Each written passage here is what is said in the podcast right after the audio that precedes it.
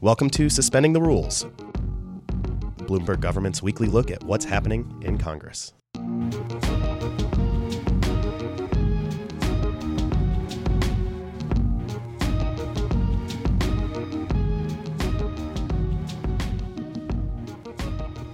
Lawmakers are hurrying to extend funding for the federal government before it lapses in two weeks, even while they work on full year appropriations bills and try to advance their legislative agendas. This is Suspending the Rules from Bloomberg Government. I'm Sarah Babbage. And I'm Michael Smallberg.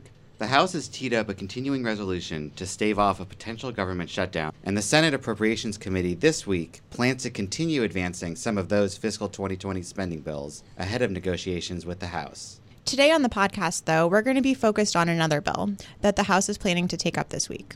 The Forced Arbitration Injustice Repeal Act, or FAIR Act, would block mandatory arbitration in employment, consumer, and other contracts. Here to break down the bill for us are BGov legislative analyst and frequent Suspending the Rules host, Adam Taylor. Hi.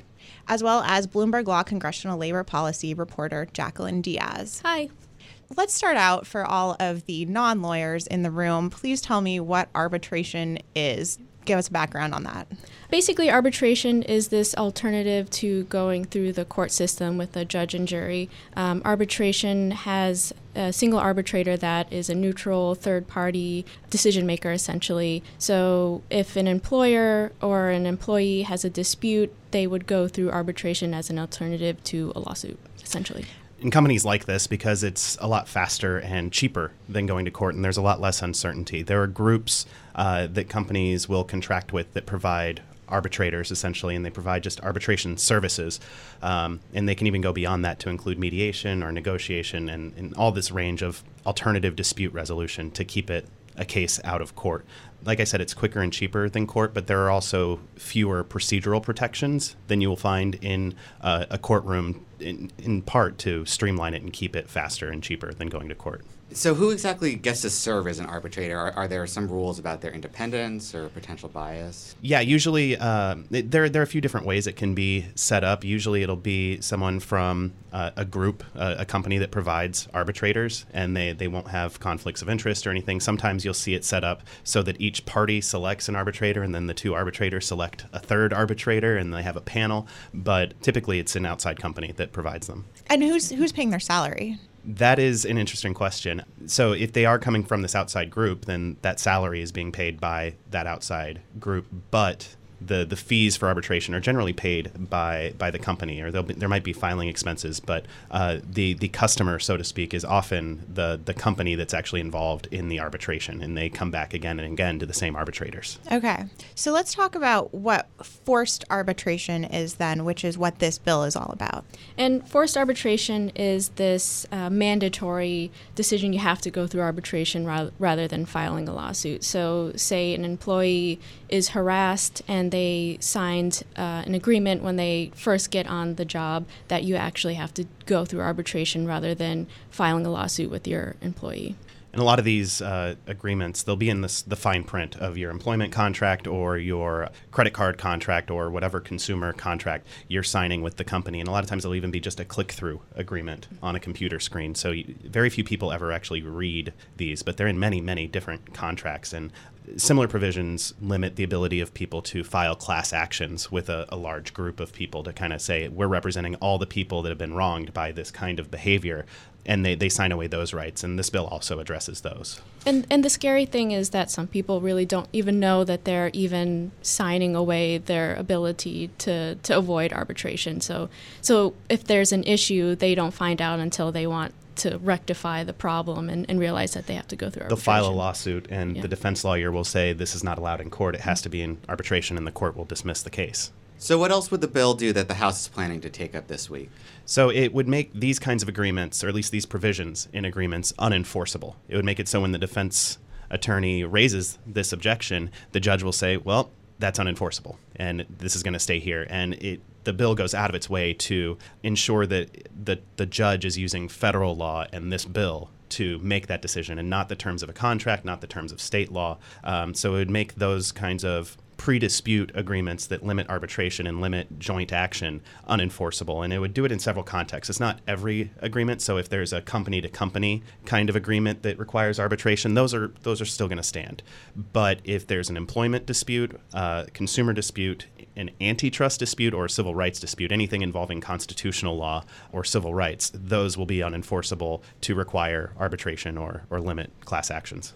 Those sound like some pretty broad contexts. Can you tell us a little bit more about why the House is pursuing this now and why people have been talking more recently about forced arbitration? So, last week on Wednesday, I talked to the original sponsor of the bill in the House, uh, Representative Hank Johnson, and uh, we talked about just that that very question. And he said that he actually introduced this back in 2007 and he's done it every year since then. And it's only really started gaining support within the house because the Me Too movement essentially brought to light how arbitration agreements contributed to basically victims not getting their full due and basically harassers continuing on with their assaults or what have you because it's confidential or because they haven't been able to bring it to, to court and to the public view. So, tied to some of the sexual harassment and Me Too kind of stuff we've seen coming out? Yes, definitely. Yeah.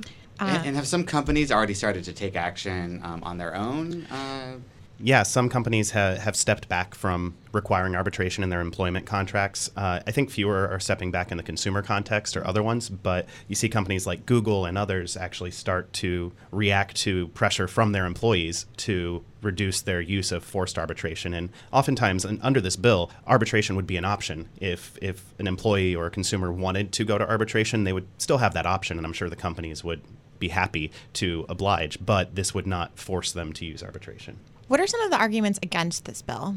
One of them is cost. Uh, companies really like arbitration because it costs a lot less and it creates a lot less uncertainty than going to court. If you go to court, you you don't know whether you're going to win or lose, and you don't know how much the judge or jury is going to award in damages or if there's going if it's going to spiral out. Arbitration, th- there's usually a set universe of damages that, that are going to be awarded, and it's also quiet. You're not going to get the bad publicity from arbitration because it often comes with, uh, as Jaclyn was saying, it comes with confidentiality provisions. So you're not going to get the bad press uh, if you lose a, Me Too suit in arbitration. Uh, and Republicans were basically saying last week that uh, this pushes people towards private lawyers and having to pay that expense and just uh, boosting the plaintiff's uh, wallets essentially. And they were saying it goes too far and is too broad, but um, there's definitely still support is there a fear with this that you would just get kind of a lot of class action coming because people don't have that arbitration clause anymore? I mean, that's one argument against it, and the bill explicitly limits the ability to stop class actions. You, you could see more class actions, which people who support consumer rights and employee rights might say is a good thing because it allows employees and consumers to hold companies accountable through the court system companies don't like that as much because it is extra cost and extra uncertainty. Um, and, and they say in the end, the, the biggest beneficiary of class actions are, are plaintiffs' lawyers who file the class actions because individuals don't tend to get a lot of money out of class actions, mm-hmm. but you can use them to rectify bad behavior and to punish bad behavior. So even if each individual is not receiving a large award, the company's still paying that out, and it's a reason for them not to behave badly, is what they would argue.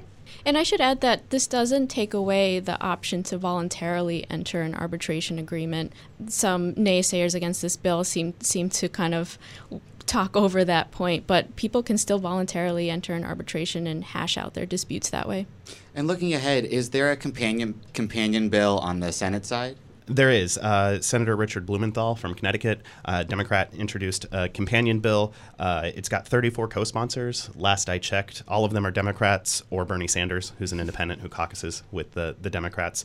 My understanding is it's probably not going anywhere. Senator Lindsey Graham's Judiciary Committee doesn't seem inclined to take it up, and Republicans generally don't seem to support the bill, other than Matt Gaetz. yes, in the House. exactly. Yeah. All right. Well, Jaclyn Diaz is a reporter focusing on congressional labor policy for Bloomberg Law, and Adam Taylor is a legislative analyst with Bloomberg Government. Thank you for coming on today. Thanks. Thanks. That does it for this episode. We'll be back with more of the happenings in Congress next week. Thank you for listening to Suspending the Rules. Be sure to subscribe wherever you get your podcasts. Find more on the subjects we discussed today and a whole lot more from Bloomberg Government at about.bgov.com. You can also follow us on Twitter at bgov. The legislative analyst team is Sarah Babbage, Noreen Chowdhury, Danielle Parnas, Michael Smallberg, and me, Adam Taylor. Our editor is Adam Schenk. Nico Anzalata is our sound engineer. Our theme music is Home Organ by Zach Nasita. More information on that can be found at premiumbeat.com.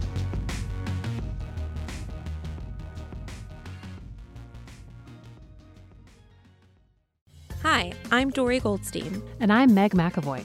We're both legal analysts at Bloomberg Law. It's our job to write, speak, and think about the future of law and the legal industry. It's a pretty fun job. it is. But as co hosts of Law X.0, we're going to talk about so much more. And we'll have some backup. I love you guys. We're fans. You're so fun. so much backup. It's almost like we're on the uphill of a roller coaster. Law X.0 is about bringing you the next version of the legal industry. Yeah, Law X.0 is like 2.0, but X.0, because we don't exactly know what tomorrow will bring. But whatever it is, we'll make sure you're prepared. We'll be speaking to leading practitioners, former regulators, and lawyers on the front lines of legal change. It's within that next year that we first start to see the appearance of these clauses in M&A. We're all becoming M&A experts right now. we'll feature actionable, data-driven analysis. Our analysis showed that these three factors correlated to Fifth Circuit judges reversing district court decisions. And we'll get at the insights behind the law. Why don't you look at CEO pay? We have found that to be the biggest risk factor. And uncover something new and unexpected. It's like a shell game. Accountability to everyone is accountability to nobody. Hear how the legal world is responding to the companies you're watching and the stories you're reading. We've seen that at Facebook in the in the poor response they've had to the number of cases against them. Law and the legal industry are changing fast. We are dedicated to seeing around corners and getting you ready for the next version of the legal industry. Download Law X.0 from Bloomberg Law wherever you get your podcasts.